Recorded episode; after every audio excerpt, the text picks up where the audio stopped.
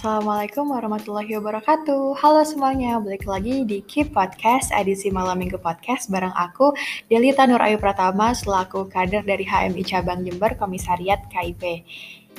Gimana nih kabarnya? Semoga sehat selalu ya, terutama bagi kita semua yang lagi menjalankan ibadah puasa. Semangat terus, jaga kesehatan, dan jangan sampai sakit, supaya ibadahnya lancar dan bisa maksimal. Oke, di episode kali ini aku mau ngebahas seputar jurnalistik nih, tentunya nggak sendirian. Di sini aku bakal ngobrol-ngobrol santai seputar jurnalistik bareng salah satu kader HMI juga, yaitu Kak Tama. Langsung aja di sini sudah ada Kak Tama.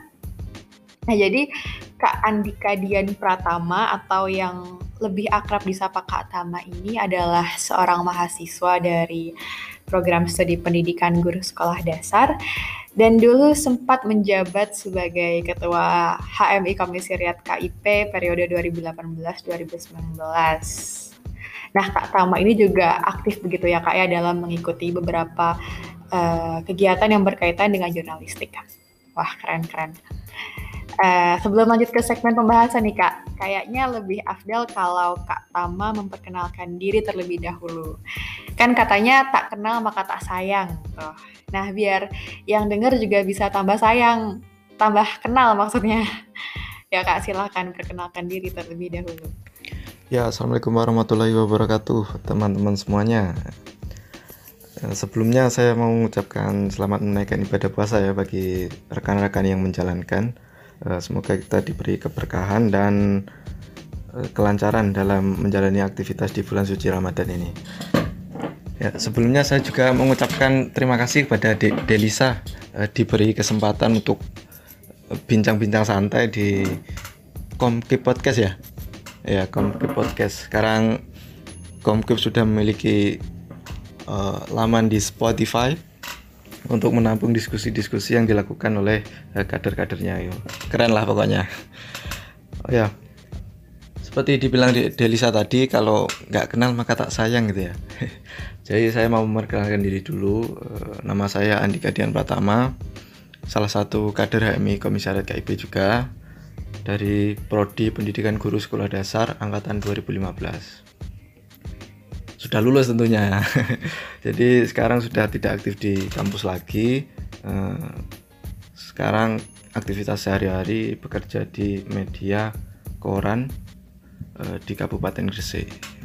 Nah, gini tuh. Kalau dulu di HMI Komisariat KIP saya aktif di Wasekum Perguruan Tinggi dan Kepemudaan, lalu sempat diamanai jadi Ketua Umum HMI Komisariat KIP periode 2018-2019. Mungkin itu singkatnya dulu. Nanti kita bahaslah ringan-ringan tentang jurnalistik seperti yang disampaikan di Delisa tadi. Oke, jadi Kak Tawa ini angkatan 2015 dan sudah lulus ya Kak? Dan sekarang kegiatan sehari-harinya bekerja di salah satu media koran di Gresik. Wah, keren-keren. Pasti udah banyak banget nih ya pengalamannya di bidang jurnalistik ini. Semakin gak sabar nih pasti teman-teman KIP Podcast semua untuk ngobrol. Langsung aja ya Kak ya. Ngomongin jurnalistik, mungkin teman-teman semua sudah familiar ya dengan istilah jurnalistik ini. Tapi juga mungkin sebagian dari kita masih ada yang bisa dibilang awam gitu ya kalau bahas soal jurnalistik ini, termasuk aku sih. Jadi biar teman-teman semua pada paham, kayaknya aku bakalan mulai dulu nih pembahasannya dari sebetulnya jurnalistik itu apa sih Kak? Karena mungkin kalau mungkin banyak nih dari kita yang mengira jurnalis itu cuma wartawan dan sebaliknya gitu, wartawan ya jurnalis gitu. Padahal kan harusnya bahasannya tuh bisa lebih luas dari itu gitu. Nah, sebagai seorang yang memang berkecimpung di dunia ini, mungkin Kak Tama bisa menjabarkan pengertian jurnalistik yang sebenarnya kepada teman-teman KIP Podcast semua itu seperti apa? Bicara soal jurnalistik, sebenarnya saya juga belum banyak pengalaman di Delita, karena saya terjun di jurnalistik itu sejak Juni 2020, artinya sekarang ya belum ada setahun lah, hampir.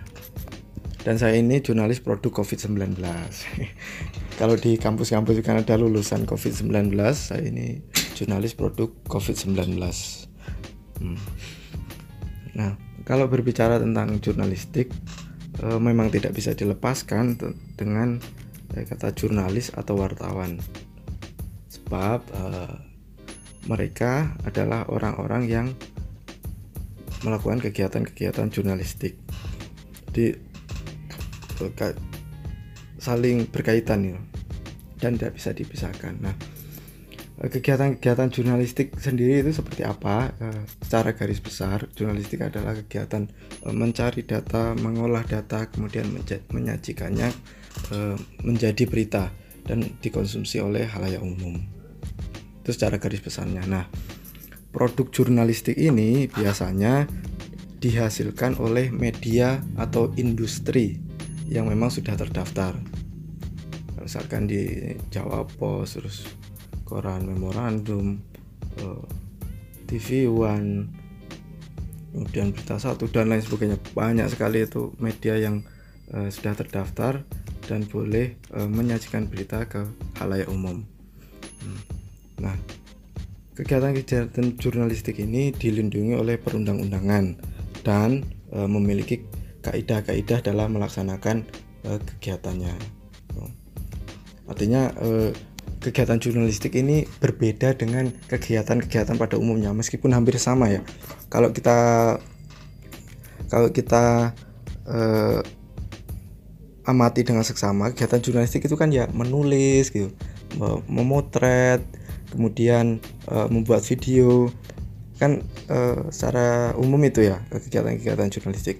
Tetapi ada hal yang membedakan dengan kegiatan-kegiatan lain ya. Kita kan biasanya menulis skripsi, menulis artikel, menulis makalah. Nah, itu ada kaidah-kaidah yang membedakan. Sehingga di jurnalistik itu ada namanya karya jurnalistik. Karya yang membedakan dengan karya-karya pada umumnya. Karya jurnalistik ini yang memproduksi ya media dan industri itu tadi. Nah, tarik garis besarnya itu. Dan untuk memperoleh karya jurnalistik yang baik, kalau kata Abah Dahlan ya, kata Abah Dahlan ini salah satu senior wartawan di Indonesia, dulu pemilik dari Jawa Pos dan sekarang memiliki harian Disway. Untuk menyajikan berita